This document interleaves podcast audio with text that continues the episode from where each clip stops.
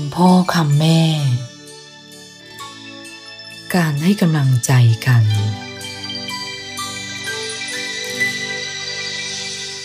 ลูกรัก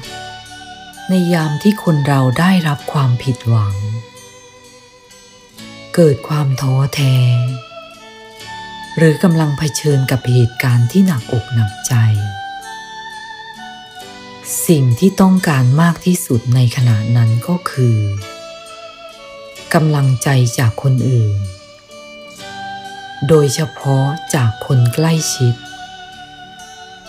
กำลังใจเป็นยาบำรุงจิตขนาดวิเศษ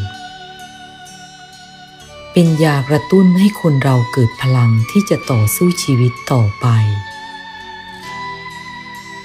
ทำให้ความท้อแท้สิ้นหวังหมดไปได้ เราเอง ยังต้องการกำลังใจจากคนอื่น แม้คนอื่น ก็ต้องการกำลังใจจากเราเช่นกัน ฉะนั้น คนเราจึงควรให้กำลังใจแก่กันและกันมิใช่คอยแต่จะรับกำลังใจจากคนอื่น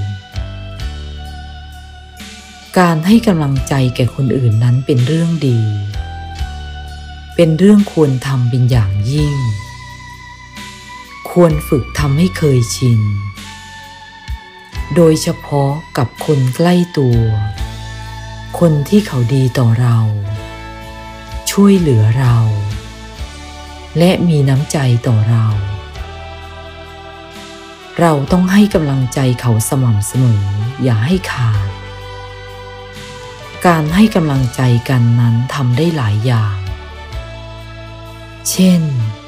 ให้ของกินของใช้ ให้ของขวัญรางวัล แต่การให้กำลังใจที่สำคัญและดีที่สุดก็คือคำพูด การพูดจาดี พูดชมเชยยกย่อง เมื่อเขาทำดีทำถูก ถือว่าดีที่สุด หากเขาทำผิดพลาดไป การพูดให้โอกาสแก่เขาใหม่ ไม่ดุด่าว่ากล่าวให้ได้อาย แต่แนะนำวิธีทำที่ถูกต้องแก่เขา อย่างนี้ก็ถือได้ว่า ให้กำลังใจเหมือนกัน รวมไปถึง เมื่อเขาเกิดความผิดหวังท้อแท้ เกิดความเสียใจ ก็พูดปลอบใจให้กำลังใจเขา แสดงความเห็นอกเห็นใจ